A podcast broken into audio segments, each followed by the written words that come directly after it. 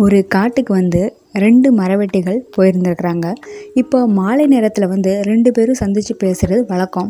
இப்போ ஒருத்தர்கிட்ட பார்த்தா அதிக விறகு இருக்குது இன்னொருத்தர்கிட்ட பார்த்தா விறகு ரொம்ப கம்மியாக இருக்குது அதே போல் அந்த விறகு அதிகமாக இருந்தவர் களைப்படையாமல் இருந்திருக்காரு. இது இன்னொருத்தருக்கு ரொம்ப ஆச்சரியத்தை கொடுத்துருக்குது. அது எப்படி நம்மளை போல தானே அவனும் அவனால் மட்டும் எப்படி இது முடிஞ்சுது அப்படின்னு சொல்லி இவர் ரொம்பவே ஆர்வமாக இருந்திருக்கிறாரு. அந்த ஆர்வம் தாங்காமல் அவங்ககிட்டே போய் கேட்டிருக்கிறாரு. அதுக்கு அவன் சொன்னால் இந்த அதுக்காக நீ என்ன செஞ்ச அப்படின்னு அவன் சொ கேட்டிருப்பான் போல். அதுக்கு வந்து இவர் சொன்னாராம் நான் இடைவிடாமல் வந்து வெட்டிக்கிட்டே இருப்பேன் அப்படின்னு சொன்னாராம். கொஞ்சம் கூட ஓய்வில்லாமையே வேலை செய்வேன் அப்படின்னு அவர் கேட்டாராம். அதுக்கு ஆமாம் அப்போ தானே நிறைய விறகுங்க கிடைக்கும் அப்படின்னு இவர் சொன்னாராம். இப்போ வந்து நீ வந்து களைப்படையாமல் இருக்கிறது வந்து எப்படின்னு எனக்கும் சொல்லு அப்படின்னு இவர் கேட்டாராம். அதுக்கு அவர் சொன்னாராம் நான் வந்துட்டு சிறிது நேரம் வந்து ஓய்வு எடுத்துட்டு எடுத்துட்டு வெட்டுவேன். அதனால தான் வந்துட்டு என்னால் சீக்கிரமாக வந்துட்டு நிறைய விறகுகள் சேர்க்க முடியுது அப்படின்னு சொன்னாராம்.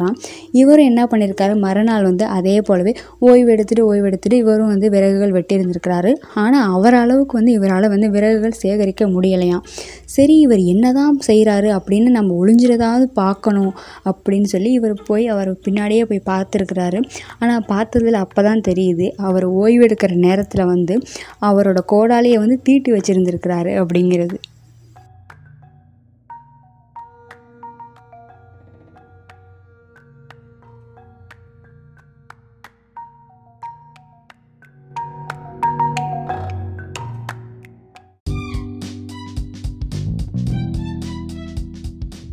ஒரு வேலையை வந்து நம்ம நல்லாவும் செய்யணும் அதே நேரத்தில் சீக்கிரமாகவும் செஞ்சு முடிக்கணும் அப்படின்னா இந்த கதையில் இவர் வந்து கத்தியை தீட்டியிருக்காரு நாம் எல்லாரும் புத்தியை தீட்டணும்